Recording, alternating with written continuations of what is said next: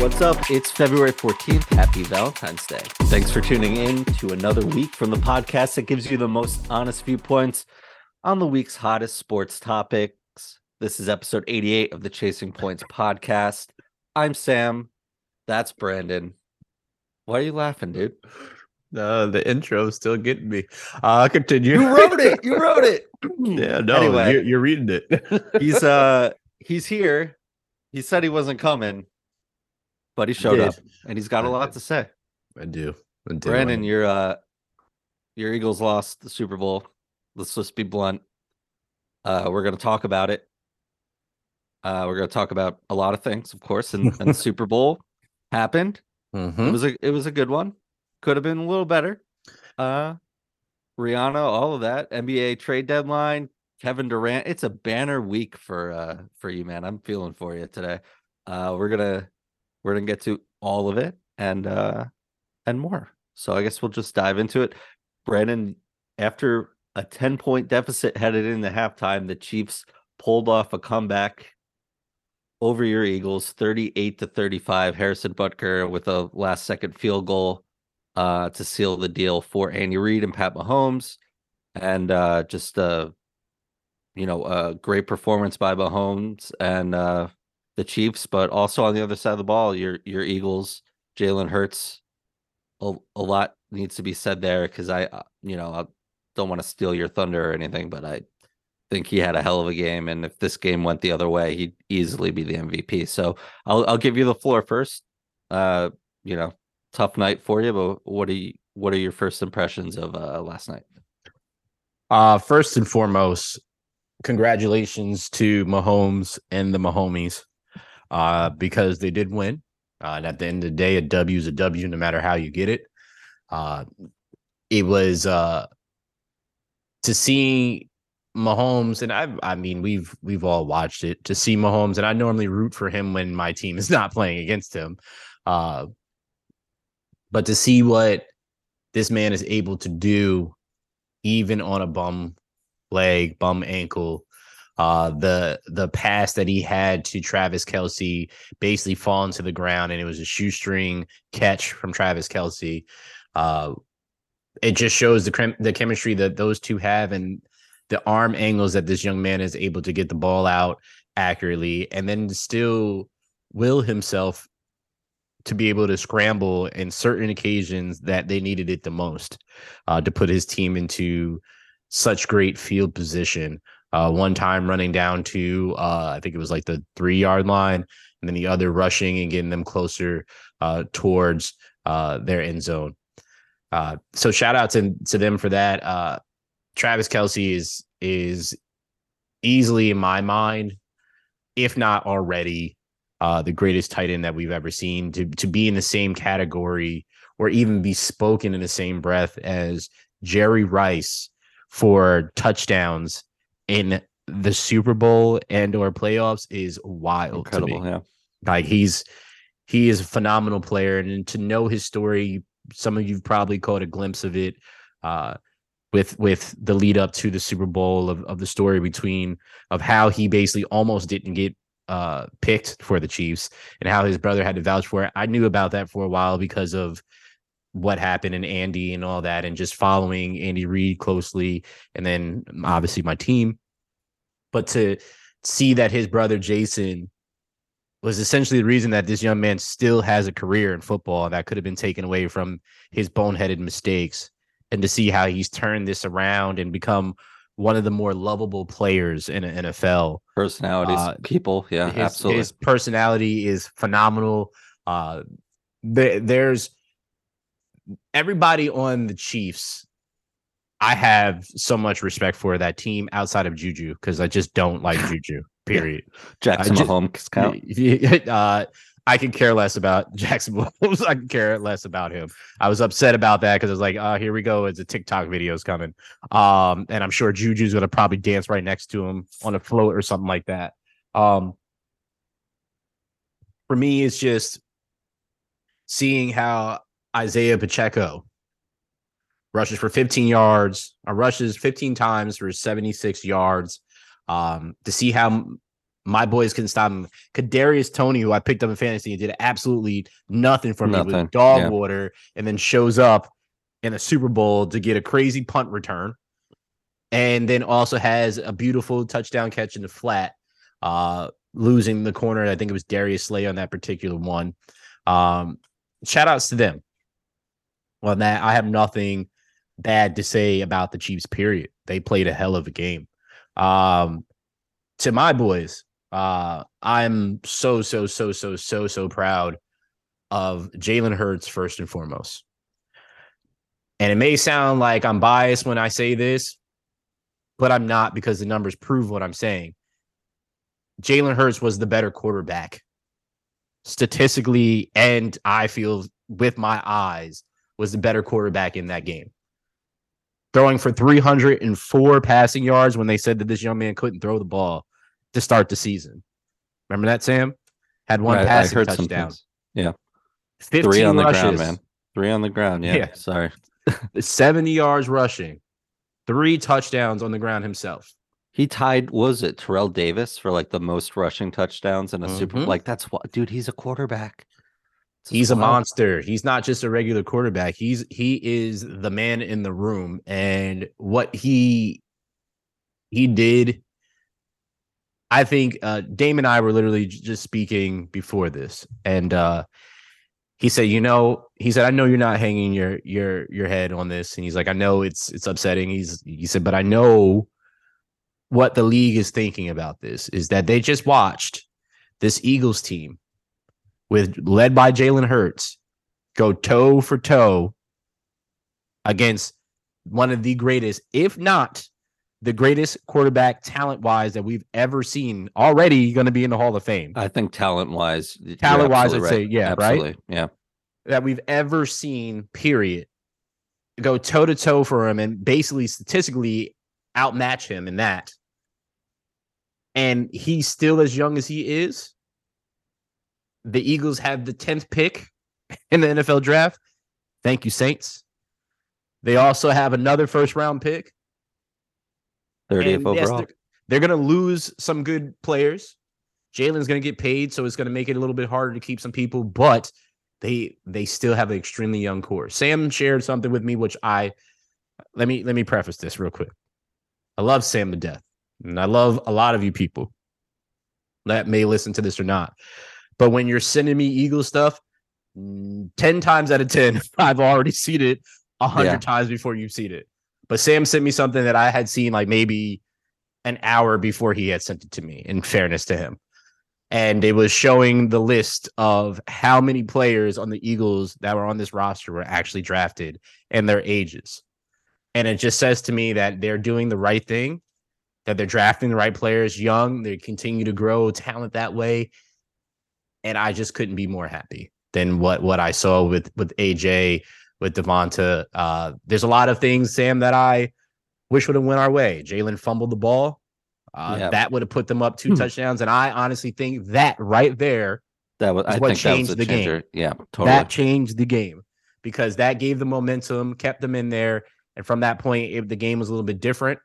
Um, I know the biggest call, which we should just jump right into, is the holding penalty against James Bradberry, who later admitted uh, that I, I I was holding. But there's something that I learned about it that I'm going to share. Very very interesting, and I heard it from Rob Ninkovich this morning, and I didn't never thought about it because I never played football to that level, uh, or actually like pads wise, just just flag. Uh, and was going to play semi pro until COVID happened. So watching that, uh, there was you can say there's a hold on every damn play oh, right? sure. On either it. side, there's there's a flag waiting to happen in every play. I think the part that bothered me the most about that play is the grab on the jersey, which was clear. Um, there's no way to argue that. There, you can clearly see the grab on the jersey twice, but that did not impede Juju from getting to the ball, and that ball was way over his head. But the point still stands.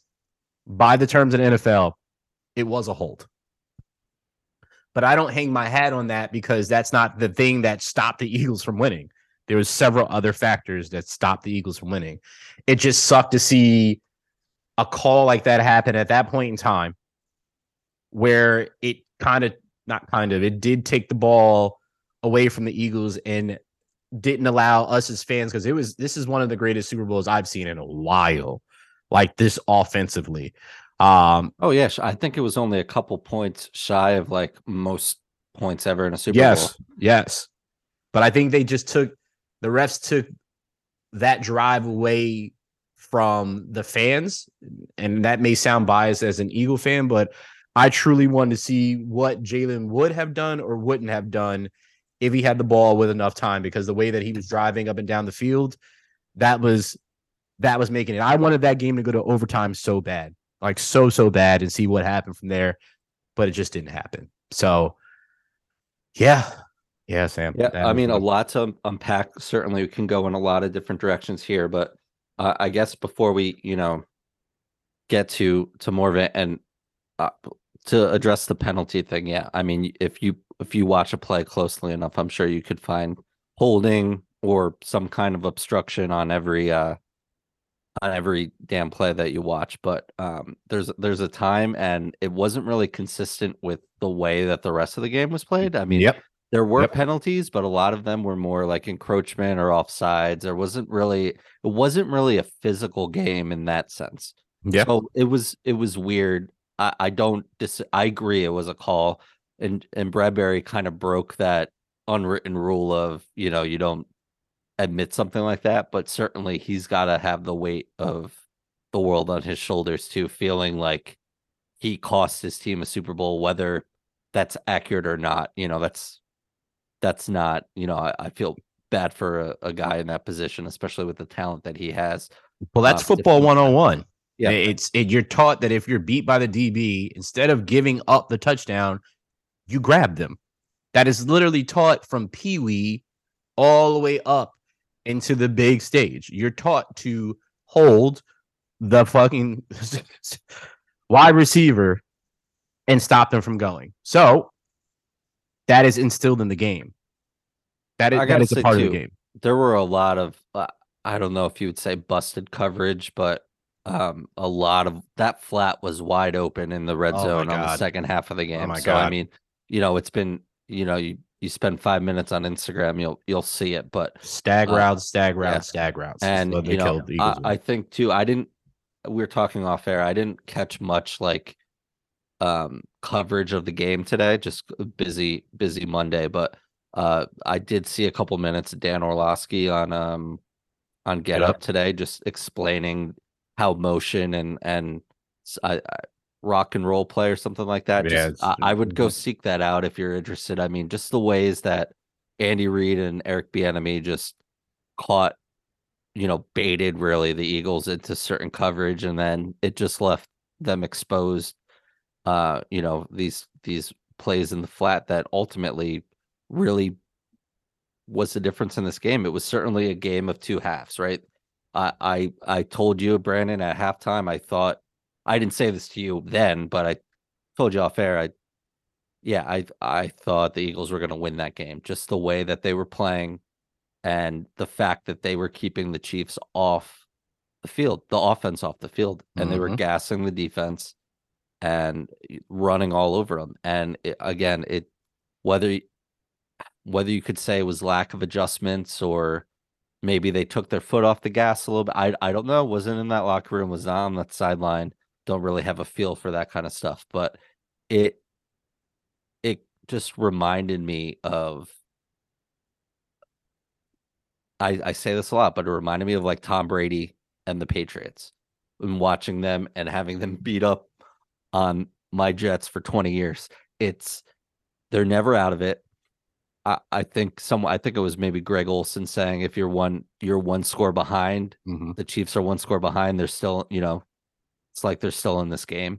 And uh it they always find the Patriots, Tom Brady, Belichick always found a way to get into a game and take over a game and and there's a lot of that magic now with the Chiefs over the last couple of years. Yes, it's been helped with the refs in two weeks in a row now, uh, to a certain degree. But Mhm. uh, you know, it's just that kind of magic is is with this team and certainly with this quarterback. But um especially the way he performed after tweaking his ankle and right before halftime there. Yeah, uh, you know, he he's he's an absolute monster. Um, I, you just it's the, obviously I was going against him because it's my team, but as as you heard me when you picked the Bengals, who did I pick? I picked Mahomes. I was picking the Chiefs for a while, and I kept saying throughout this whole season to you, Sam. What did I keep saying? I've said it several times in this podcast. People aren't talking about the Chiefs, and that's scary. Yep. Yeah.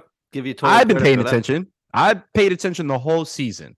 He was quietly doing his his damn thing the whole season, and people weren't talking about them until it got closer and closer to the playoffs. And it's like, oh yeah, they're still here. It's because people have player fatigue. They they have greatness fatigue. They see it over and over again. It's like, okay, like whatever. We want to see something new. I get it. Everybody wants to see something new. Catches you. It's it's a spectacle. We're we're we're stuck as as humans and we want to see a new spectacle, something new that takes us and awes us. But Patrick Mahomes awes me enough with whatever he does. The point I was gonna make also before, real quick, Sam, as we continue to go with the quarterback uh play, but Rob Ninkovich made a point on Get Up this morning that I did not know.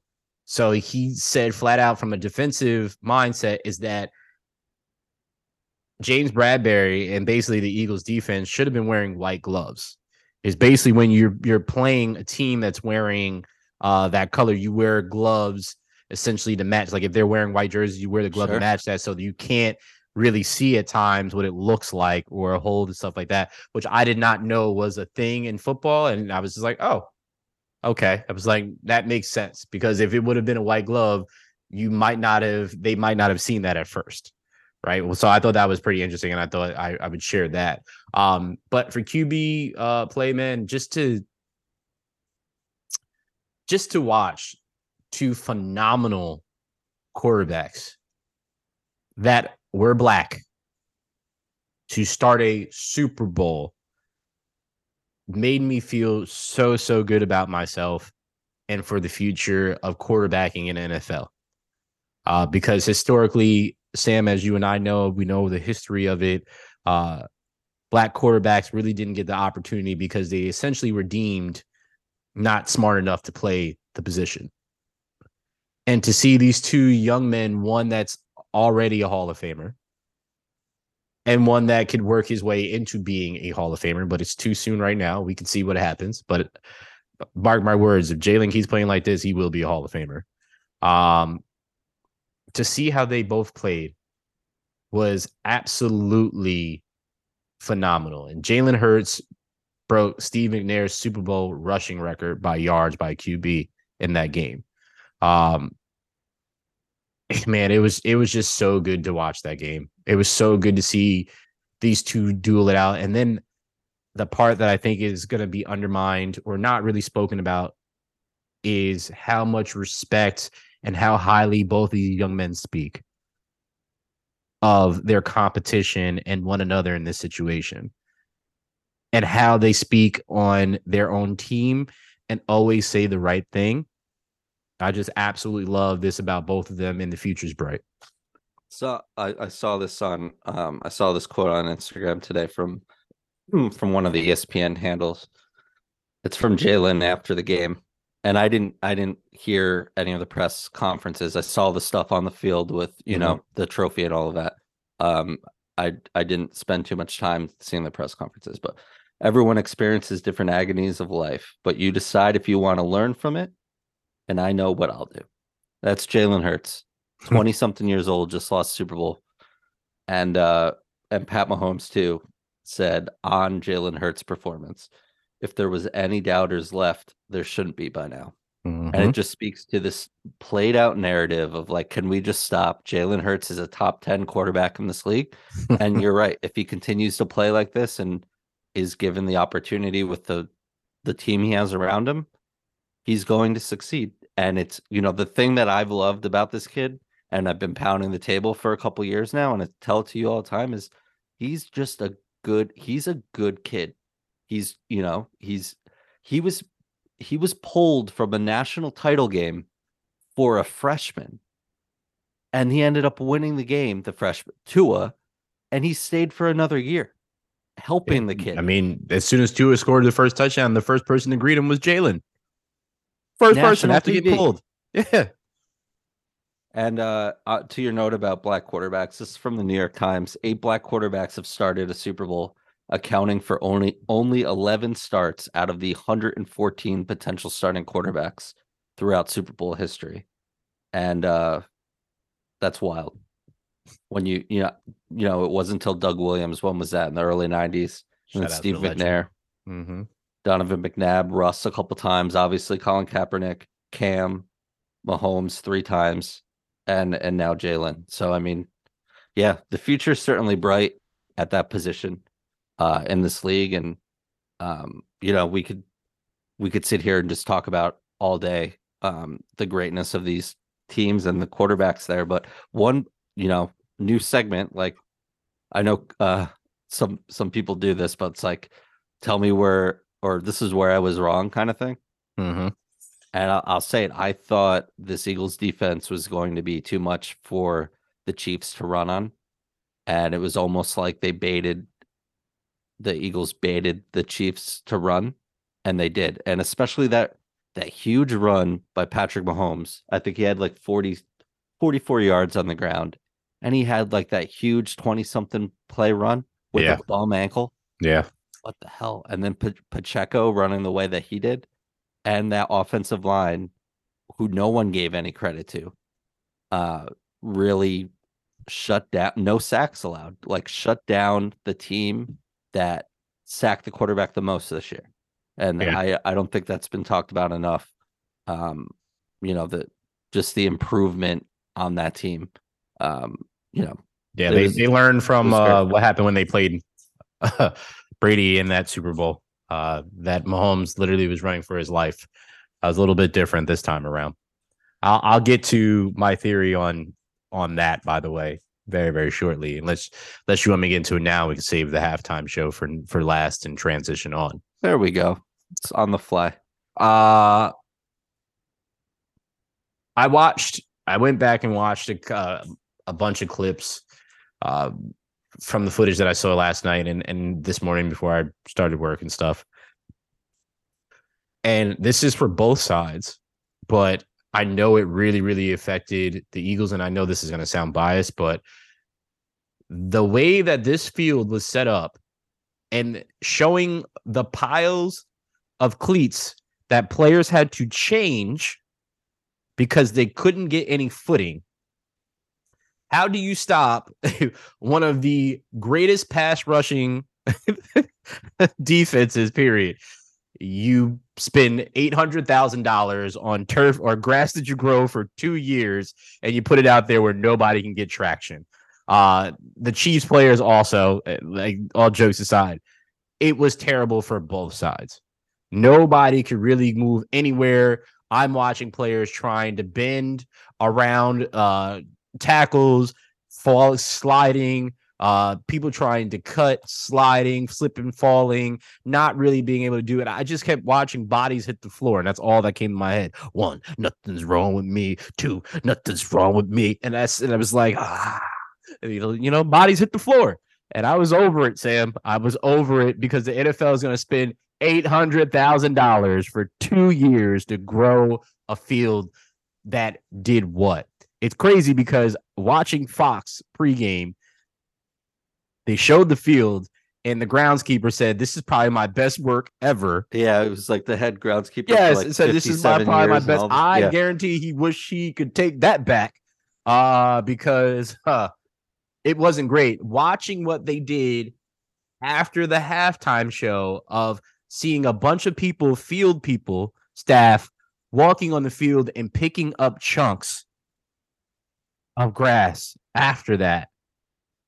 Man, this is this is Sam. You said it perfectly off air. This was a great time for them to test out new grass on the biggest game of the year, like where guys need to be and have their abilities to really get to it. I, I think that was a game changer for both sides because I think that it would have definitely been uh, interesting to see how players would have been able to move on again on both sides if they had traction, real, real traction.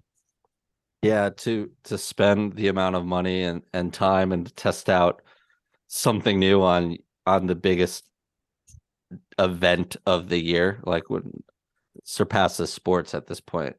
Um, but yeah, I guess it was it, you know, the NFL teamed up with the USPGA or USGA and uh out of TPC Scottsdale. Um and like started growing this grass or something like that. Mhm. But and then, you know, all the paint from all the different things on the field and and certainly a halftime show like that all, all this stuff is nothing new Yeah, yeah, yeah. it's been going it's been going this way for a long time uh so you know it it was just wild that that happened and yeah the pile of cleats i think at one point erin andrews reported that no one on the chiefs changed cleats i don't you know i don't buy that but Mm, yeah, I don't um, either. you know it was jalen going from the the 11s to the ones that was it I love that change. That change was great.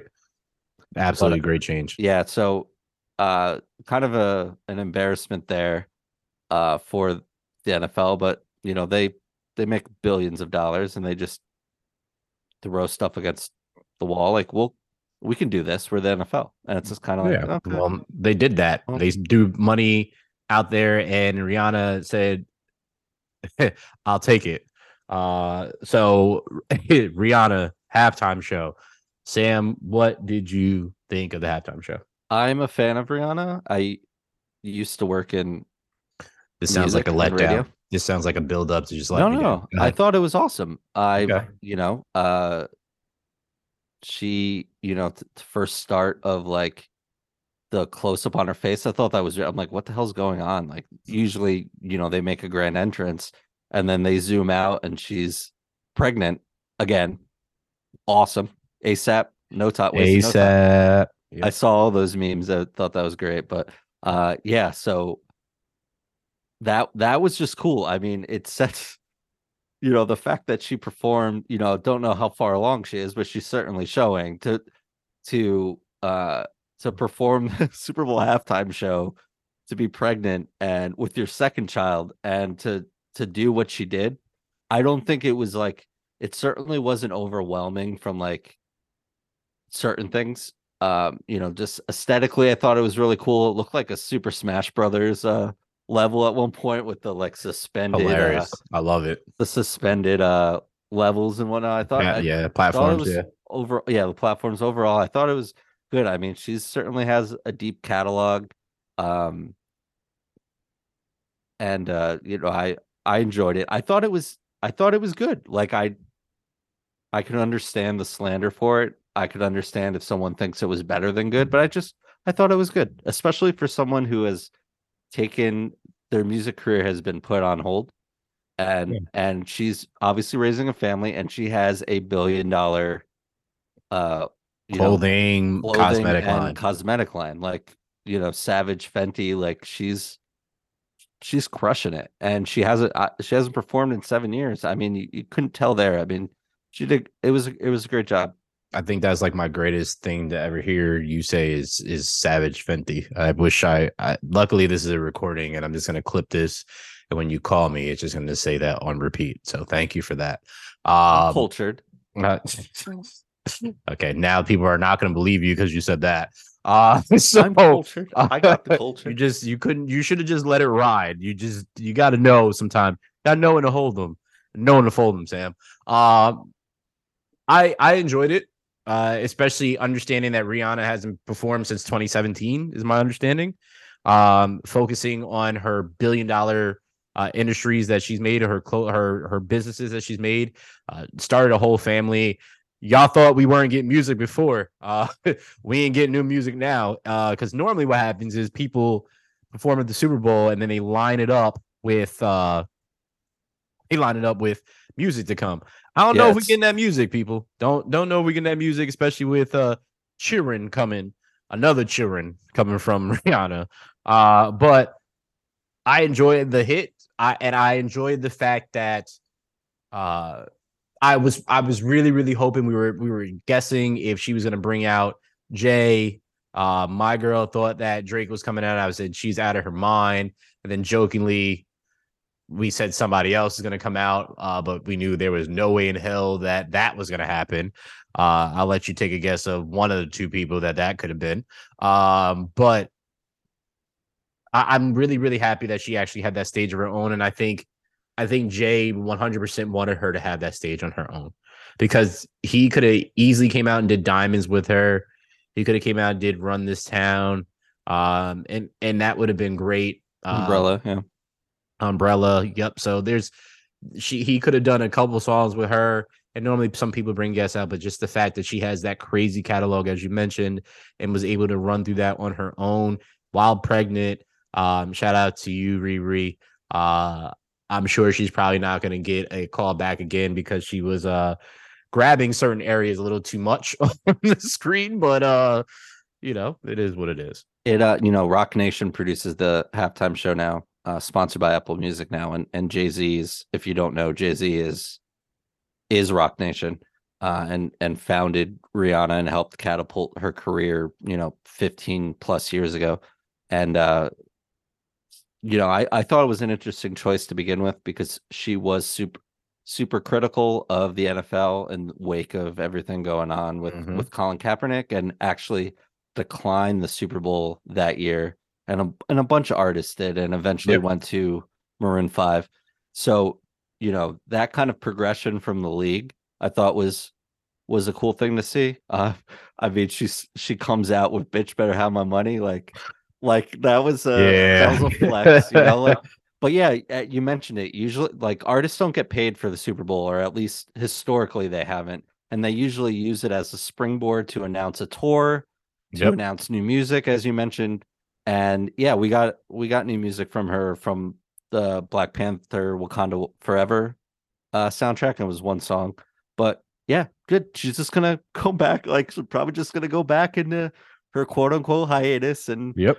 you know just do her thing. And when she's ready if she's ready like the world will welcome her back. But it was you know it was cool to see. And and to your point yeah jay could have came out drake other people um but it was it was certainly her moment and i think both of those artists uh deserve their own night just like she did and especially how rihanna's always kind of felt that she was in the shadow of someone like beyonce and you know and always saying you know beyonce got certain songs over her and different things like that like it's been reported so like just cool that you know obviously this is years and years later, but just to have a, you know, just a dominant female performing at the Super Bowl and doing it pregnant and just it was a cool moment for pop culture and, and for the NFL for sure.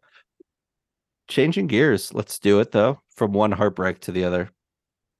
Sorry, Hayes. When we uh when this episode dropped on Wednesday morning, last Wednesday morning, it uh it was announced that overnight that Kevin Durant was traded from Brooklyn to the Phoenix Suns. I do have to point out that you said he was 100% not going anywhere. So I did. I did. I want I know you will address that and uh and and let us know why you said that and uh but but more importantly Reporters. the to the discussion um and the trade details here. Kevin Durant, TJ Warren traded to the Suns for a package that included uh Mikal Bridges, Cameron Johnson, Jae Crowder, who was later traded to the Bucks, and um four future first round picks, including a pick swap in 2028. So uh, you know, first off the Hayes the trade, and uh, you know, then I guess we'll look back at the last three years of Brooklyn basketball as we did last week with Kyrie. Floor is yours, my friend. Um, you said uh heartbreak for me. It actually wasn't heartbreak. I've been ready for this to be over. I've, I've I've absolutely been ready for this to be over. I I never wanted to to lose KD or Kyrie. Uh, but once uh the whole vaccination situation, uh KD, how he started off his career with the Nets, uh obviously coming off of his injury, um, going out and and mortgaging essentially the future for James Harden as well. Uh, then for only James Harden to leave and go to the Sixers, and Kyrie still being fully immersed in more controversy as he has been everywhere he's gone, even though he's still one of my favorite players of all time. Um, I wasn't really upset with this trade. Uh, obviously, who doesn't want a Kevin Durant on their team? Right? Let's let's keep it real. Who doesn't want a Kevin Durant on their team? Mikal Bridges literally said it himself. He said, "I'm not mad at it." He said, "If I was the Suns, I would trade for Kevin Durant too." Who nobody in their right mind wouldn't try to trade for for Kevin Durant with the talent that you're acquiring uh, by getting him. Uh, the part for me that just made it so much better and made me feel really good is I- I've spoken about this before to you, Sam. I didn't speak to you about it this time since the trade happened, but I'll share it here. Is I really enjoyed the team before those trades to get or before KD and Kyrie came and Harden. I enjoyed that team way more than I enjoyed the team when they were there because the Yeah. energy on that bench was phenomenal. Kenny Atkinson had them boys playing. They made it to the playoffs without a superstar. The the star player on that team was D'Lo, D'Angelo Russell. That was the star player of the team. That's when Ice in the Vein really started to to show out. Right? So I really, really enjoy that. And then to see the post trade of seeing Mikal Bridges, Cam Johnson, Seth Curry, uh, Finney Smith, uh, Spencer Dinwiddie, A uh, of Cam a of Thomas, wings, a lot right? of wings. a- yeah, a lot of wings. I mean, all flats. Uh, but what I enjoyed very much so about this is that they played like a full team, and it was really, really exciting because they almost beat the Nets. I mean, the Sixers, and it was so close, like literally buzzer beating, so close, just by the fingertip, just lost. They built, they rebuilt something on a fly, Sam. And I really, really like this team. They have a lot of defensive players in there. Now they don't have superstars. It's going to be hard to to uh you need a superstar in this league, I feel, in a team to to always win a championship. You need it.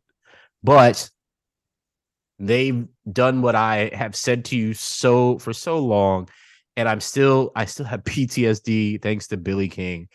Is they have acquired picks that is going to help them for the future. Four first round picks for the future. Trading Jae Crowder, who they got, and traded him to the Bucks, which that's a big move for the Bucks.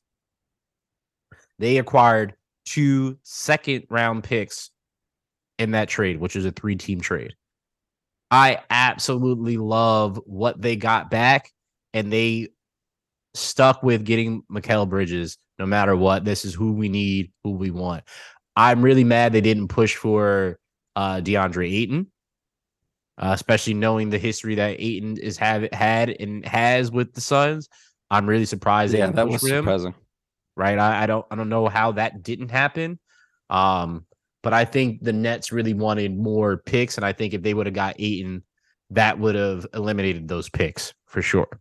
So Yeah, no, definitely. I I when we were texting Wednesday morning, I was like, wait, wait, Ayton's not part of this deal. I thought I Mhm. assumed he would have been just based on, you know, it Yeah. kind of feels like the the Suns extended him just because they had to, because he was an asset that they needed to, you know, keep under control kind of thing. mhm. And um, but you know that that Suns team's not going to be uh not going to be too bad either. But uh, for the Brooklyn on the Brooklyn side, yeah, I enjoyed that team too. Even the first year where KD was hurt, and it was Kyrie out there, it was you know good team. This is before you know they gutted the team essentially for uh, James Harden, but they didn't have to do that for Durant and Kyrie because they were free agents. They came on their own. Mhm. Um, so it was it was kind of sucked because the culture, quote unquote, that they wanted to be a part of was something they ended up dismantling, like Yeah. brick by brick.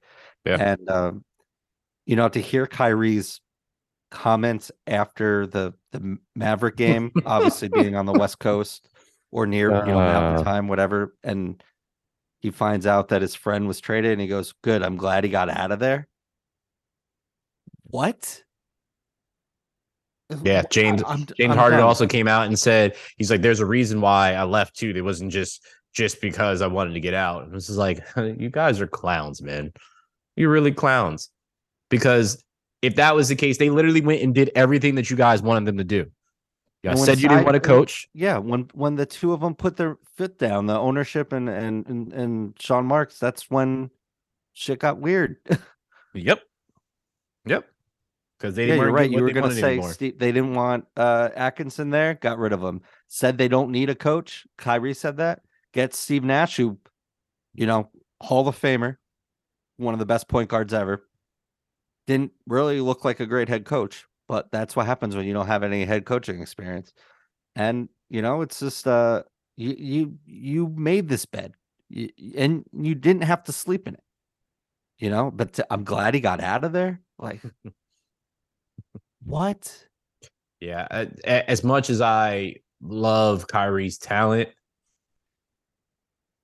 I I've said it before, I'll say it again. He I truly feel he relishes being the villain. Like I I there's no way to me at this point in time that I don't believe that Kyrie doesn't enjoy being the villain.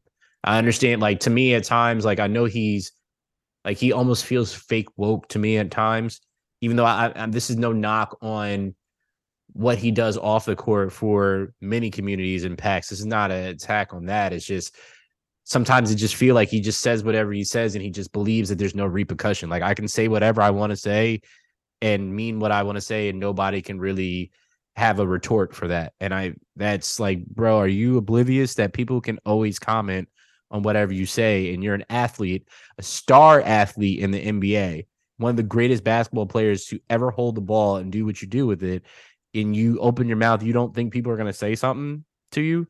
They say something about any athlete that is that talented. You should be concerned if they're never saying something about you.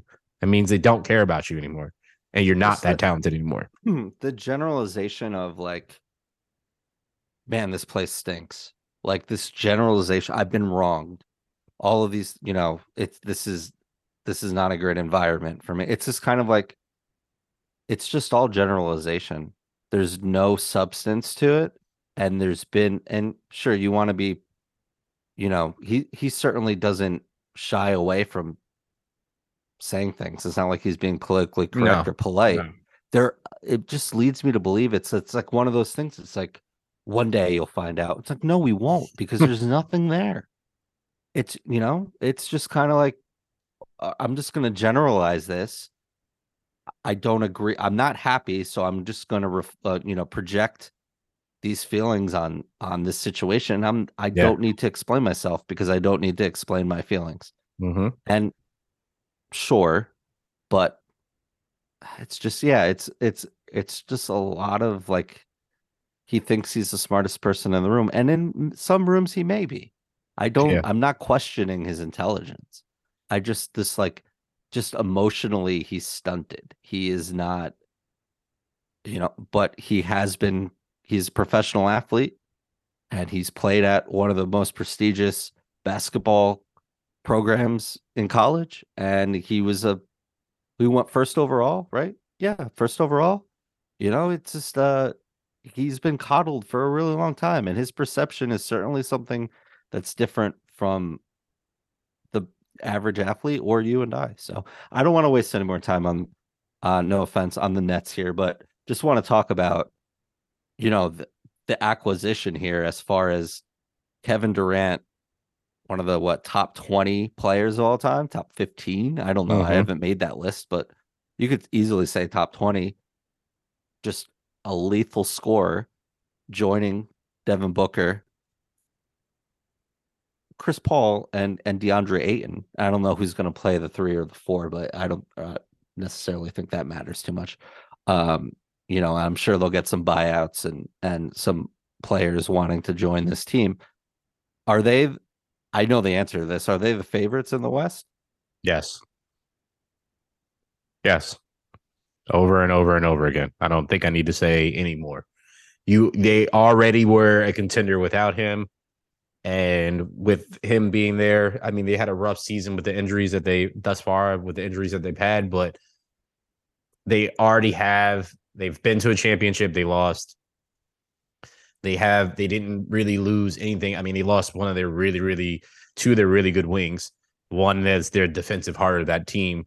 Uh, but you add unreal scoring talent with KD.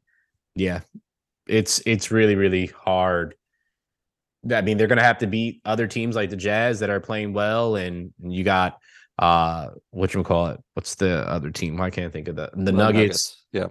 Right? So you you still have to get through teams like that, and then also the team that I think that won, uh, that I that won the trade deadline, which is the Lakers. Uh, the Lakers, I love. I've heard people doubt the Lakers' moves, but I love what they did. Sam, love what they did. Yeah, we'll get to get to that in a second too. But yeah, as you mentioned, man, I, I mean the West is wide open here. I mean the Nuggets have a, you know, have a four game lead up on on Memphis here, but you you blink, you you wait a day, and and you know, this this one through thirteen really is is completely different. Uh, Yep. And the Lakers here Yep. in thirteenth place at the moment, thirteen games behind the Nuggets, but right now the the Suns are sitting at in fifth place here, eight and a half back, certainly within striking distance. There's you know Denver's playing out of out of their mind as uh, as you mentioned. Memphis has certainly some question marks. The Kings are having a great season. No one really saw that coming. They are. And you know the Mavericks certainly stuff to be excited about there in Dallas as we've talked about. The Clippers right there, the Pelicans right there, big injury, re-injury to Zion. Don't look like we'll be seeing him lately. Timberwolves, Warriors without Steph and Thunder playing good basketball too. You mentioned the Jazz, like it's all within striking distance and it's really interesting that after the KD move, I feel like the majority of of the trades that happen after that were reactionary to like, okay, we need some depth here, we need some size, we need, you know, adjusting to the now favorites and you know, in in the West and in the the entire association to to be in the finals for sure. So just uh lethal, you know, Chris Paul kind of seems like he's had certainly better seasons, but he uh he's as smart of as the with the basketball as they come and certainly will will put these scores in a position to to succeed. And you know the Suns made a big splash. They just got new ownership like really recently like within the last week. And it was just like home run let's go for it. F those picks you know? It's just like let's go. And uh you know big splash big owner and they have Book and and uh KD locked down for a while. So it's just it's it'll be fun to see that. But you mentioned the Lakers, man. Uh, you know, big trade as you you mentioned D'Angelo Russell uh headed back to the Lakers from the Timberwolves. It was a, a big three. Are you laughing about just D'Angelo Russell in general? Yeah. Uh Going Jared back to Vanderbilt, Lakers. Yeah. Malik Beasley also in this three team trade. Russ Westbrook out the door, headed to Utah. That might be a buyout, but um Lakers, is. yeah, Lakers um, you know, got better, I think. Uh, They got rid of a, a coveted pick, that 27 unprotected um pick, which the speculation is in four or five years this team's not going to be very good. So it might be a, a a big pick, but um, you know, they they definitely added depth and they got better with these guys.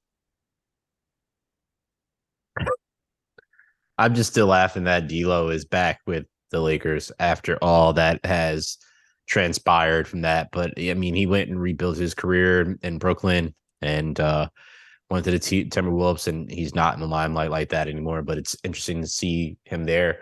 I I think one of the Jarred Vanderbilt, huge pickup for me. I, I believe super underrated pickup. Uh, same Same. with Malik Beasley. Yep. Uh, I, I love what they went out and got the pieces when it looked like they couldn't get anything. They dump Russ, and I got to be honest. So I know I've seen a bunch of slander about Russ, and I, I heard there's no way that if you follow basketball, you didn't hear the slander was going on Russ and his how his play was since he's come to Lakers. And I've never like really sat there and watched it because I'm not really watching the Lakers like that, to be honest. Uh, but I watched Russ in some recent games, and Lord, it it's, it's got awful. Uh, his his game truly, truly did not age well um at all, and it's And you didn't think unfortunate. it would, though, unfortunately. But No, but see, here's the thing though. He is the guard version of Carmelo Anthony. is that they're both they at their peak, you could not stop either of them from scoring. Period. But once they started losing some of that athletic ability, neither of their game transformed well. It took for Melo to be out of the league to change his game to conform to the team. Because once you've been that guy for so long, and I don't think people really, really understand, because if you've never been in that position, you'll never, ever understand, is when you've been that guy for so long and you've ascended to this, and this is the way that you played to get to that spot, it's hard to change something or the way that you play that you've been playing for 20 plus years. It's hard to do that on the fly. Sam, that's like saying for 20 years, you wake up and you have a morning routine and you've done this the way that same way every single day for 20 years. And then all of a sudden somebody's telling you, yep, you got to change this. This is going to change you as a person because it's a part of who you are. It's sewn into the fabric of you. Uh, but man, when I watched Russ play, it was sad to see because of, of the talent of what he is. But it was just sad to see that this is where he's at. But I do, to your point, I think it's going to be a buyout in Utah, but we'll see. Maybe they use him, maybe they don't. Um, yeah, it's it's it's a it's strange because um or not necessarily strange, but it got it got bad even worse quickly, especially yeah. Tuesday night. We'll get to that in a second with LeBron breaking uh Kareem's record there and getting into a, a fight with uh, their head coach um, yeah, after Darvin right? Ham and and then reports saying that he's like a vampire in the locker room or something along those lines. Like and uh, you know, no one had a good vibe.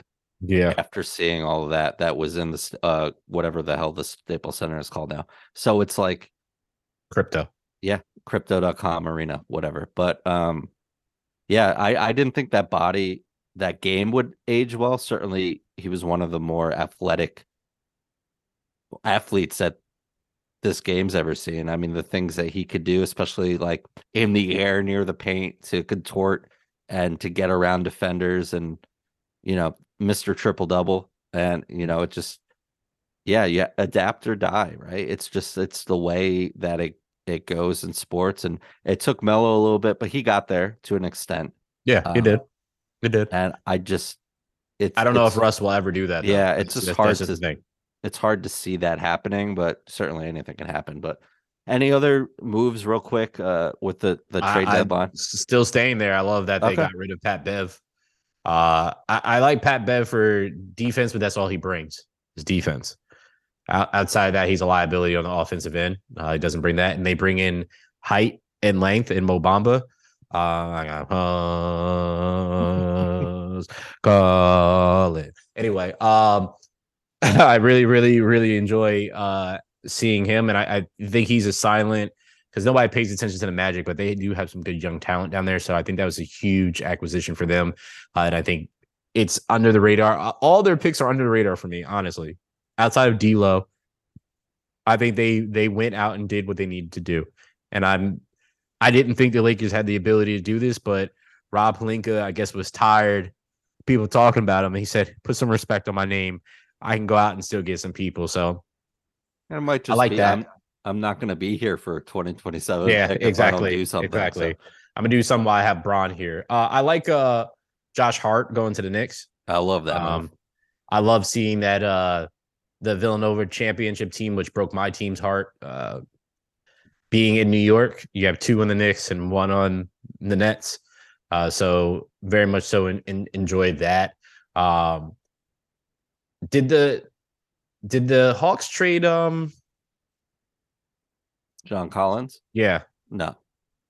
Yeah. I the, the trades that I thought would have happened, yeah. like I'm just like what Raptors did on? nothing. All that yeah. buzz about Anunoby, We talked about it last week, and maybe that price tag was too high. Maybe it was just their way of seeing what they could get, but wanting to to build around uh build around that team. You know, yeah. Um, certainly also, a lot of question there. But yeah, a lot of these bigger moves we thought were still coming that didn't happen. Also, I think the sneaky one that I it's kind of sad for me is seeing James Wiseman getting traded away from the the uh, Warriors to the Pistons. Uh, because if he would have been able to stay healthy, which I think that's his issue and probably why the Warriors just gave up, uh, because if he would have been healthy, having another big, a big, having a big body like him with Steph and having that pick and roll in the way that he was playing, like it would have, it'd have been really, really hard to stop. But he can't ever stay on the court. And, Yeah. like he has not been able to stay on the court. Period, Sam. So I kind of imagine too playing in Golden State, not just you know the pressure or the talent that you're surrounded with, but Mhm. Steve Kerr's system can't be an easy thing for a a center who didn't get much run in college, right? You know, had his you know different things going on with the NCAA and and didn't play a lot, but um certainly take some some reps to get used to the NBA game and Yeah. and playing in that system and the you know aside from the years where they were kind of out of it or Steph or Clay were hurt, it, James Wiseman's not seeing the the court, and you kind of see it with Kuminga too and and Moody like they have flashes like where they're Yeah. these Yeah. guys look really good and then it's just like they're just not going to get the run.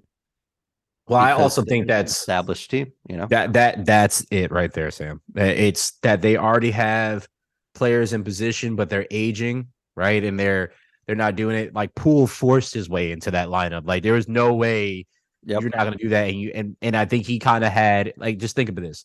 If Clay never got injured that way, Poole would have never seen the light of day. He would be right there with Moody and all of them too, because you're not going to start or give up Clay's playing time for Poole right? Because he is one of the Splash Brothers, one of the greatest three point shooters ever. You're not going to do that. But Clay's injury and and losing some of that and losing so much time, Poole was able to slide in and work his way into that lineup. And seeing how he plays, you can't really get rid of him.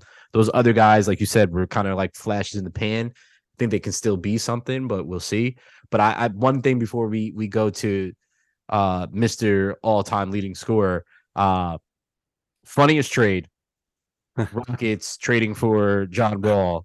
Uh, absolutely the funniest trade ever. Uh, it just seemed like the biggest troll trade in the world because it's like it, it's sad to see that he didn't work out with the Clippers, Yeah. right? And then to get traded back to the team that he just talked hella shit about some of the players there and what happened there. I'm sure it's going to be a buyout, and John Wall is probably going to be at home again. Well, like what's funny about it too is the Rockets were already still paying him. yeah, yeah. So it's just kind of like, well, we might as well have Keep him him. on our team if we're going to mm-hmm. pay him. So yeah, no, Yeah. that was interesting. 38 second round picks traded during the So wild. I think just the two days before the trade deadline. 38. I mean, just wild. Just five, just give me five second round picks. Like what? I think this deadline is gonna is gonna shake up the balance of the NBA because second to me, it's always the drafts of any uh major sport always really starts in the second round for me. Like I always feel that, Sam. And I feel like that's where you start second, third is where you start getting some of like the crazy talents that people overlooked. And then all of a sudden you're like, where did this person come from? And then next thing you know, they're one of the best players in the world. Uh, so I think this is going to to change, but people were throwing away second round picks like it was nothing, man. So I'm intrigued to see what happens with that. Speaking of intriguing, Sam, I said that LeBron was going to break the record when they played the Bucks. And then I saw all the people that were at the game, and I said, There's absolutely no way LeBron doesn't break the record tonight. His kids were there, his whole immediate family was there, Mama Love was there, his high school teammates were there, his business partners were there, his uh, a lot of his friends were there. Jay was there, Jay Z, that is. Uh, you had Uncle Uncle Shannon there, uh, who we'll get to a little bit more later. Um, Denzel there. You had anybody you can possibly th- bad bad Bunny was sitting there on the sideline. Anybody you can possibly imagine, the who's who was there. Phil Knight, the guy that signed him to Nike, there, who was had probably the second biggest moment that night. Can, Yeah. can we Oh, say totally. that fairly, Sam? Yeah, like go he, get into it, man. I he I'm had the second thing. biggest moment that night while everybody was standing up taking pictures of LeBron shooting that fadeaway on the left side of the court. I remember next very, to his very kids, clearly. next to Bronny and um Next to Bronny and Bryce, Bryce. Yeah. Phil Knight is sitting there while everybody in the damn arena is taking pictures, watching and consuming it with his eyes, not on his phone. It, it- go And check I- out the pictures, guy. I love the Instagram or picture. It's legendary. People need to be more like Phil Knight, and that is what I am when I go to concerts. I take a couple videos just to be like, you know, a couple videos and pictures, like to remind myself and just look at it and glimpse. I was here. It was after cool that, vibe. Yeah. yeah. But after that, my phone is off. I want to be there in that environment. And that is exactly what I love to see about that picture. While everybody was around capturing it and living it through their phone, he was living it through his eyes. And he'll probably be able to tell it better than a lot of people would be able to tell it. And that feeling that you have because you lose some of those senses when that. But second biggest moment, but we're not going to, enough of that. Well, real quick though, uh, I saw a lot of comparisons to Jordan's last shot against uh, the Jazz, and there weren't obviously there weren't cell phones or camera Mhm. phones. Mm-hmm. Um, I mean there were, but they weren't prevalent. Um, if Yeah, the there were wealthy had them. phones, there were well, right, well, if there were phones in 1998 when that shot was taken, It, it, would have the been taken. Yeah. So, It would've been the like. I, the comparison is just a a sign of the times, but yeah, interesting, great photo. Um, and I love the faces that his kids, uh, Bron's kids are making right next to. They're casually sitting. You think you think Bronny's got a, a future in in marketing and getting a shoe line? He's sitting next to Phil Knight, courtside. I mean, hey, I'm sure he knows them already anyway, Oh, yeah, very, very well. But yeah, no, Um, back to back to the moment there. They pause the game for what, like 10, 15 minutes. LeBron gives a speech, you know, uh, a lot going on on the sidelines, which we Mhm. later come to see and learn. AD kind of dejected on the uh on the bench there. Russ obviously getting into it with his coach, and Kareem's kind of like was just a weird night for Kareem too, but he's he was very gracious.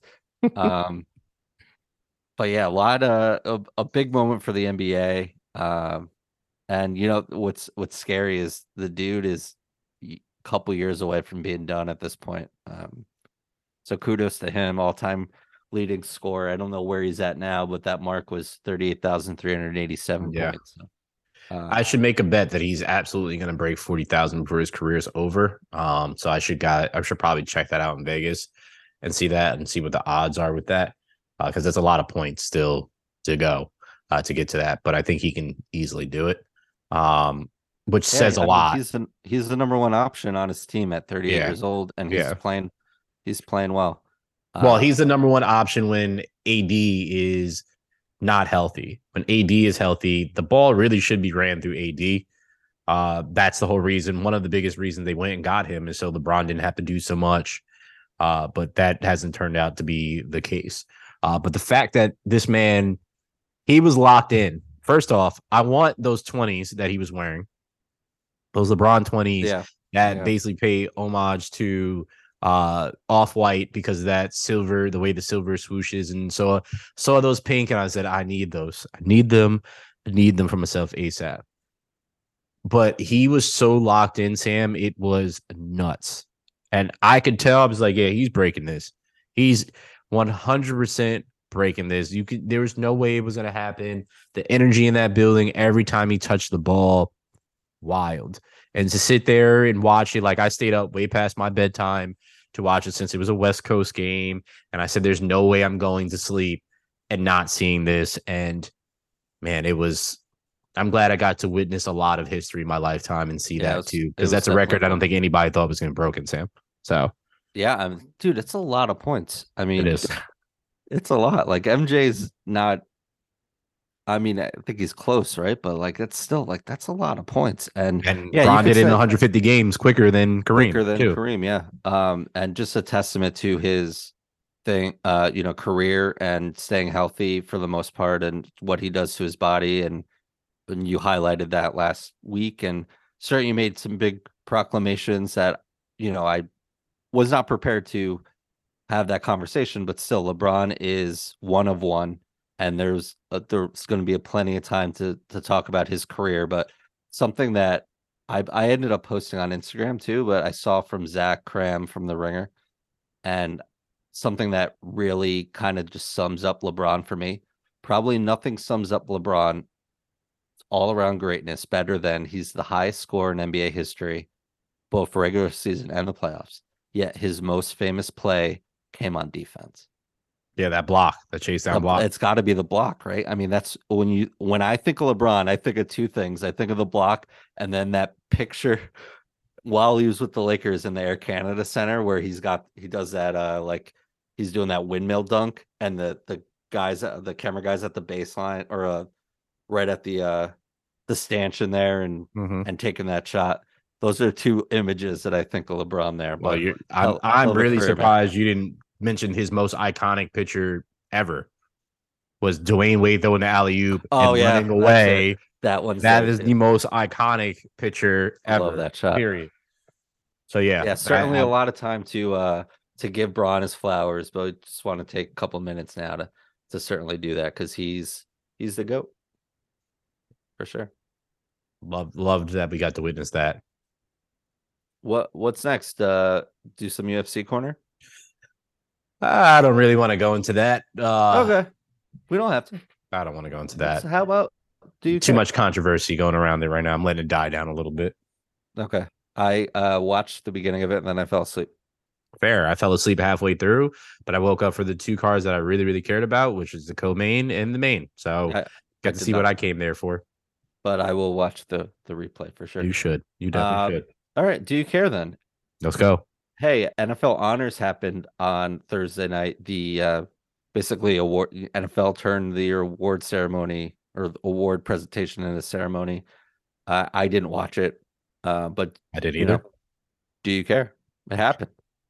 Uh, yeah, I always care because I want to see who wins. I, I'm just still pissed of of the defensive player of the year and also coach of the year.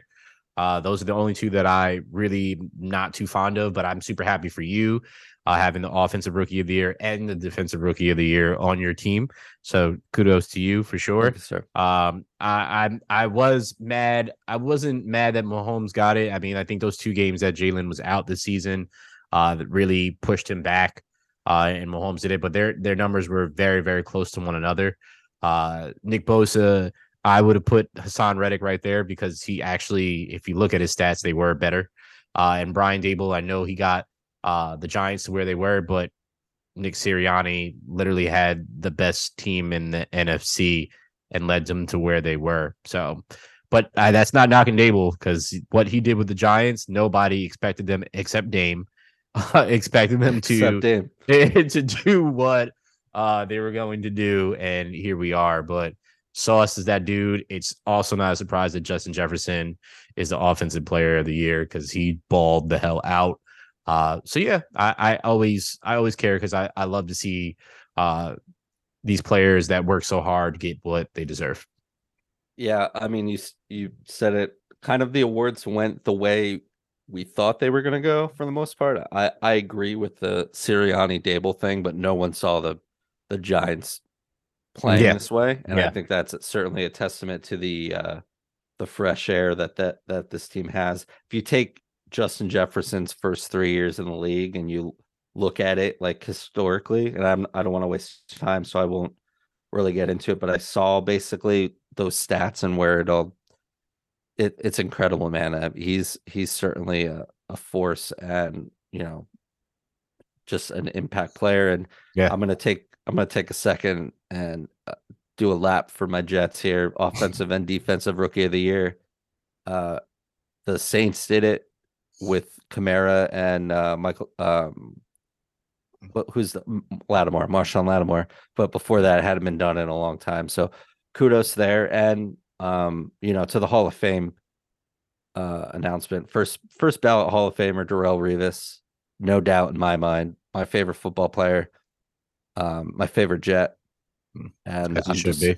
as uh just really happy for that moment. And speaking uh as a Jets fan, Joe Klecko too, finally making it in there. So that that was cool.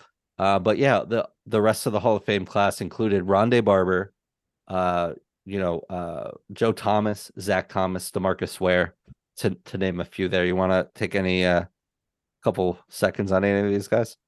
I mean, I love Revis. Revis Island was something crazy. I mean, he was cool. One of my favorite rappers of all time, Mac Miller. Uh, uh, who has a bunch of bars with him. Literally, Mac would he becomes Mac would come stay with Darrelle Revis and go shopping in New York, which is one of his classic bars there. Shout out to Joe Thomas, absolutely a problem Yeah. uh, on the Browns. Uh, love, love, love him. Demarcus Ware, hated seeing him uh, go against my Eagles, but you the guys that you hate is the guys that you have respect for, and I at least when it comes to sports, and I have a ton of respect for him. Uh, Rondé put in that work down there uh, with the Bucks, so I, I I'm not mad at that at all. So yeah, shout outs to shout outs to the uh, Hall of Fame class of 2023. Yeah, and and 24 is looking stacked as well. I think you yeah, probably agree with me. If there are any first ballots in these in this class here, I, I think off the top, Julius Peppers, Antonio Gates, right up there. I'd always used to joke about Julius Peppers, just you know, come coming into the league and and me en- enjoying the NFL draft and Mhm. and being very young and not knowing a lot, just his size and the way he got off the line and got in these tackles' faces. He was the monster that hit under your bed, is what I used to say about because he's just a problem. Julius and, uh, Peppers yeah, dude. He totally is. Antonio Gates defined the tight end position for the modern NFL game. One of the best and- ever. Yeah, it's a it's a shame he played on he played on some really good Charger teams that didn't go anywhere, but hell of a career there. And Eric Berry, Haloti Ngata, Br- Brandon Marshall, the Nah, uh, don't just walk past Eric Berry like that. Eric Berry was I love Eric Berry. problem. I love Yeah. one of my favorite safeties ever, ever. Totally. And I wish he kind of, you know, I wish the end of his career Yeah, it was different. was yeah, different. Certainly, he was uh diagnosed with uh was it leukemia, I believe, and I I, mean he. Yeah, he recovered and uh just I don't know if he just wasn't the same player after that. Just didn't get the yeah, no, he wasn't. same shake He- yeah, he there, and rightfully, so, uh, you know, totally debilitating disease, and and thankfully he, you know, all all signs are that he's he's good, but hell of a career there. I mentioned Haloti Ngata, Brandon Marshall, the wideout, Jamaal Charles, uh, Andrew Luck on this list. That's Yeah, interesting. So I have a question for you. Like, do you feel like Andrew Luck is a Hall of Famer? No, Okay, that's that's talent? exactly where I was at. Hall of Fame talent. Oh, yeah, but he didn't. He doesn't have the. Hall of Fame numbers. No, No, I don't think so. Yeah. And I haven't looked at them, but you know, how long did he play play in this league? Uh seven years. I think everyone in this class retired in 2018, I believe, or 2017. So It's Yeah, still really was- sad that he's not in the league right now, and it's still really sad that he had all that talent and just was hurt so much. Just it just hurts me, Sam, because I, I know that he could have been. He was great when he was out there, but that man basically was a pinball against the, the flappers of the pinball machine and just get bouncing everywhere. So yeah, no, he uh it totally was, and I, yeah, he retired before the 2019 season started. So Yeah, so what's that? Seven years in the league, eight years. So it's you know it's a shame, but talent wise, um, you know, great at that position. And and sidebar, real quick, RG three, fantastic on the air. oh yeah, he is. He he's is. you know I've I've watched him and I've I've seen him do college and and you know NFL coverage, but I I really tuned in for like pregame coverage. Mhm. He's he's exceptional. He's really good on the air. Uh, Jordy Nelson, Doug Baldwin, Sebastian Janikowski, the former first round kicker, uh, also included in this class. But yeah, I, I think off the top, the the guys that would give some serious run at first ballot are Peppers and Gates here. So Agreed. uh, loaded class for next year. Uh, do you care? Topic number two Major League Baseball's Joint Competition Committee today, Tuesday, the 13th, voted to make the rule of automatically placing a runner at second base at the start of every extra inning regular season game permanent on Monday. Sources told The Athletic. So the extra inning ghost runner rule, quote unquote, was first implemented as you as you know, Hayes, during the 2020 season.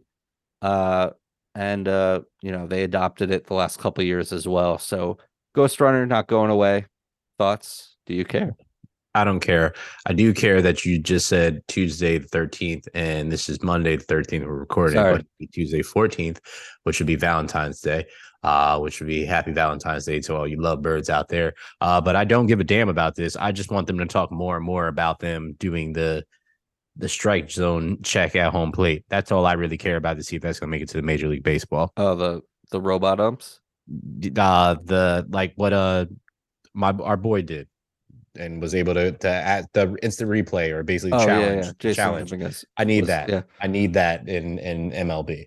I need yeah. We get we get closer to Major League Baseball starting up. Uh, we'll we'll dive into these new rules. I'm I'm sure we both have a lot to say. we do. about some of these new rules. We'll get to that there. Yeah, I don't I don't really care. I don't love the ghost runner thing. I understand it from a time of of game aspect, but Mhm. people that are watching baseball, you either w- watch baseball or you don't in the sense of like the game is too long. Yeah, there's a lot of them and it's they're 3 plus hours, but like I think if you applied the ghost runner rule say after the 10th inning or something, 11th inning, that would probably be more uh that would be kind of easier easily accepted more. That makes sense. Mhm. Uh, but you know, it is what it is. I don't really care that much. Yeah. Uh, topic number three: Derek Jeter is joining Fox Sports baseball coverage. It sounds like he's going to be in the studio. Uh, he wa- was in Arizona, and A Rod was there with Kurt Menefee, uh, Sigma Nu, Kurt Menefee, by the way, um, and came out. And Derek Jeter uh, basically said, "I was on the set of the World Series in Philly last year with David Ortiz, and he kept showing me his World Series rings." So I figured I'd join the team and humble him just a little bit. That was awesome. Uh interesting. Uh very interesting to see Derek Jeter, who is just a calm, reserved, probably strongly opinionated guy, but pretty much keeps everything still to this day, close to the vest. Um, and a similar situation we talked about with Tom Brady and what his next career in broadcasting is going to look like. One of the greats, can he can he make this transition and be critical and and you know do what what a good commentator should do? And it'd be interesting to see that from Derek Jeter, who's notoriously not one to open his mouth and, and get into trouble or to say something that's not flattering. So uh do you care? Jeter is joining Fox Sports Hayes. I do. I care that Jeter has been making this kind of uh tour as of late, uh, since uh leaving the Marlins as the GM. Uh, I, I love that he's kind of opening up a little bit more and, and basically taking his victory lap. Yep. Right. totally. He, he he's more he's accepting. I mean, he I know he he's not oblivious. He's smart as hell. He's he knows who he is. He knows that he's Derek Jeter, formerly of the Yankees. Uh, how he's changed the game and changed the position at shortstop, and how much he's influenced this current generation. And I think now, being in commercials, allowing that documentary to happen, going on Saturday Night Live, being a part of a baseball coverage crew that he's going to be on baseball multiple or on TV multiple times a week in front of the camera. Uh, I'm just very happy as a Yankee fan that we actually get to to see that and see DJ because I felt like he was just tucked away down in Miami. Um, and and I know people want to hear more from Derek Jeter. I mean, he's a, a face of the game.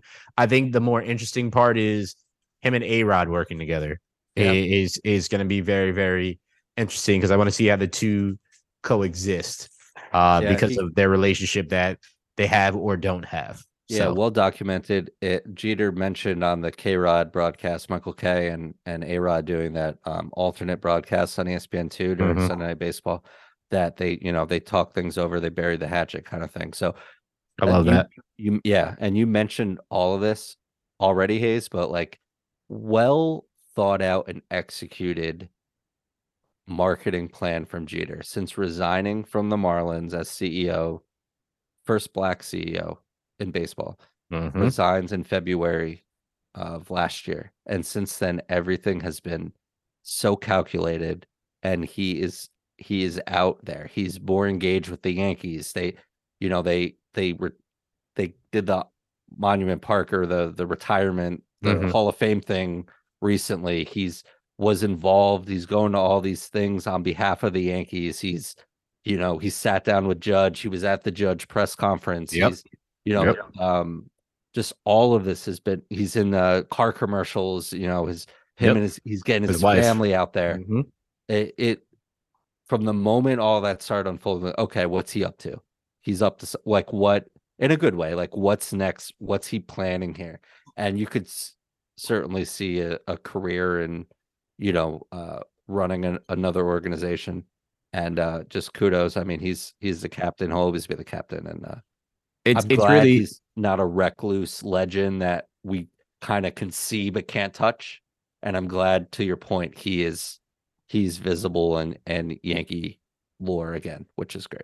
I love it, and I I I also very much so enjoy the fact that within a month span, you have Derek Jeter signing on to Fox Sports for baseball, and you have Tom Brady fi- signing on to Fox Sports for football. You have two pioneers, two legends of their sports, and it's it's cool to see these guys still wanting to be around their sport.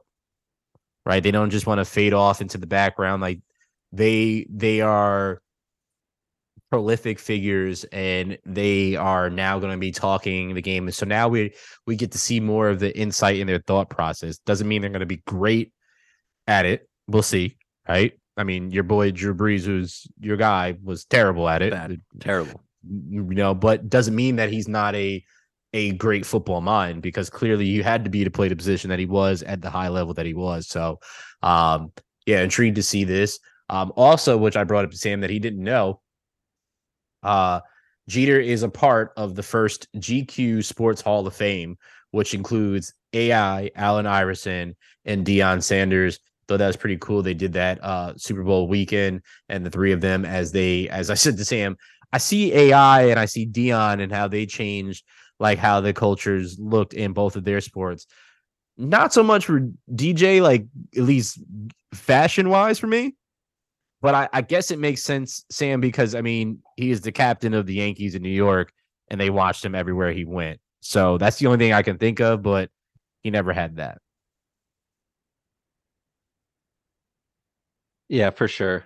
Um, just a a, a great uh, you know, great award, I guess. I don't know. Like I I don't quite get the Jeter thing as as you mentioned, but what AI is if you were to think of that, I mean, I don't know if anyone has changed the sports clothing culture like AI did. I mean, they the NBA instituted rules Because of him. Yeah. because of the streetwear and and you know the cornrows and and the streetwear and the uh, sleeves sitting on that all bench. players wear nowadays, he was the first person now. to wear sleeves. unless it's just me. Might might be me. My bad. yeah, as I was saying, because I don't know what Sam's robot computer did. Uh the sleeves that NBA players are wearing nowadays are from Iverson. He was the first one to wear sleeves, and nobody was wearing that. He was wearing the spider web sleeve, which nobody wears anymore. He was wearing different types of sleeves, and that was him. So he changed. He changed it completely, man. Um, Deion also he brought the hip hop to uh, the NFL, and that has never, ever, ever left. So absolutely love that. Who do you think's next? Who would you put next? Ooh, ooh, for Jalen Rose's suit in the NBA draft. hell no. Uh, hell, hell no. I don't know. I had to think. I I genuinely have to think about that for like football. I'm trying to think of like football. Like Randy Moss would have something to do with it. Like he wasn't like overly dressed, but anything that he touched was that. Yeah, I don't know. I honestly have to think about it. I have to look at at them and and see from there. I have no clue right now. Fair. Yeah. Put you on the spot there. Thanks. Uh, great award, GQ Sports Hall of Fame. Didn't know I had a GQ subscription for a long time. I had no idea. I have questions about that. Continue. I I just I did. Mhm, Uh, questions. Brett Favre, last but not least, suing Shannon Sharpe and Pat McAfee for defamatory allegations regarding, you know, the mess in Mississippi about the the fraudulent money being spent that uh ended up built, you know, with building his daughter's school of volleyball arena or something like that. Uh, we talked about it. It does not get talked about enough. Enough. And, uh, we've talked about that too. And the fact that I didn't know much about this is just further testament that Yeah. It's not going to talk to about enough. It's but funny. It's yeah. funny how we hear about Kyrie talking about the earth flat way more. We talk about Brett Favre stealing $77 million from one of the poorest cities in the whole United States. States. But. I mean, I guess that's cool. So do I care about this? Yes, I care about Brett Favor because I'm not even going to call him Favre anymore. Brett Favor over here, you're an idiot. Suing them, it's going to be fun. Pat McAfee basically summed it up and said, "Can't wait to see you. Can't wait to see you in court, bud." Uh, so I absolutely love that this is happening because Brett, it's it's there. They they're not saying anything that isn't already out there, isn't public record. I just find it very, very funny that these are the two people that he's going after more than anybody else. Like, why are these the two that he's going after? Uh, so I'll have to read into that a little bit more. But Mr. Favor, uh, I learned more about him because you know, Sam, when we were younger, I never realized like the Brett Brett Favor that I know. Uh, I only knew him from the Packers, right? And then I got into throwback jerseys, and then I saw a favor jersey on the Falcons. yeah, he was drafted by the Falcons. Yeah, I, I know it now. I know all about it now. Iconic picture then. of him answering the phone when he was drafted. Mhm. Didn't know all about it then, right? And then I watched Doc of that dirty. Why are you holding a plant? Just, just hush. You're holding a, just hush. plant. Just, just roll with me, man. Just, just- just hush. All right. Uh, I'm getting some oxygen to my head right now because I need it. Because favor, we're talking about favor. Uh, clearly, he needs to sniff a plant, uh, come back to Earth or something. Uh, He's doing whatever his boy Rodgers is doing out in the desert. well, yeah, maybe he needs to go sit in the dark with him. Uh, but the fact that he had this career start off and he was basically drunk all the time, never showing up, never doing what he's supposed to be doing, and then to have a career like that is like this. This guy's been trouble from the start, huh? It's pretty funny how things work out. But you know, I guess you have to be in favor for Brett Favor uh, for this wanna- to happen. I want to point out that you made fun of me for having a GQ subscription and you're holding a house plant while doing a sports podcast in your Yeah, apartment. So, you're damn right. I was I was talking to my house plant so it can continue to grow. It purifies the air, Sam, so I can breathe. Okay. I want to be know, a healthy I have human. plants too. You see? see Okay, well, are they air purifier plants? I also have an air purifier right Yeah, here. well, get a plant. Damn it.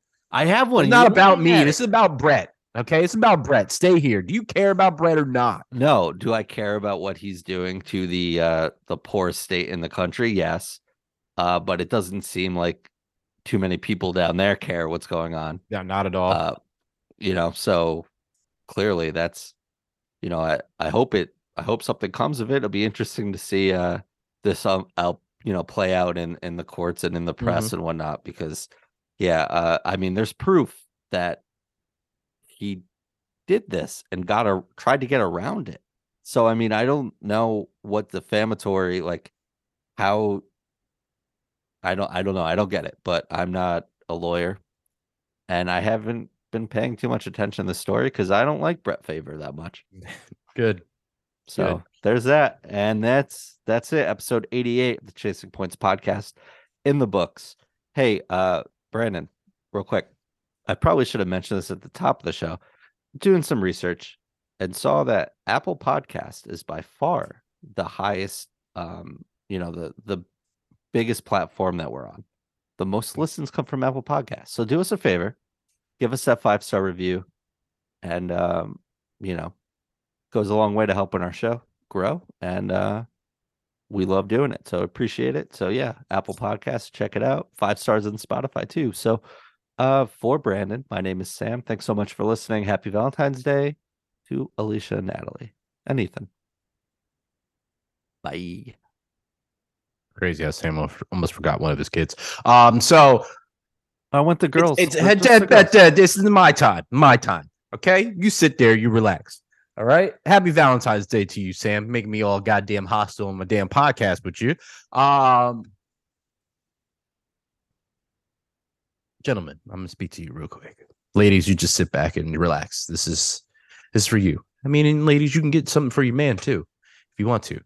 Uh, gentlemen, I'm I'm probably the worst person to give you advice on this because I hate Valentine's Day because I truly believe you don't need one day to show your partner that you love them. But for you gentlemen out here that uh, have been dropping the ball, uh, this is time to make up and then continue to carry this on throughout the rest of the year. Uh, take your young lady to her favorite restaurant. Listen, all the things that she said leading up to this day. I hope you heard what she said, and you can take her to these places. You ain't gotta bring them and buy them the most extravagant game things in the world. But you know, if you got a little money, you can do a little something. Okay. Take her to your favorite restaurant. Take in. My favorite thing is they to get some takeout and eat in. You know what I mean? Just relax with your lady. Do some things. We're gonna paint for Valentine's Day this year together. Look at that. Something nice. Something that I haven't done. Painted on a canvas. Ladies, love you, man. Please post that, by the way. I might. I might post it ladies, if you want to get some for your man too, this is not a one sided thing. This is equality. This is 2023. Get your man something he likes too. So you both can have an enjoyable day. And it doesn't have to be something that you paid for. Make something for your partner. Take your partner somewhere. Do something together. Do something fun. Enjoy each other. It's Valentine's Day. From your resident Cupid, Brandon.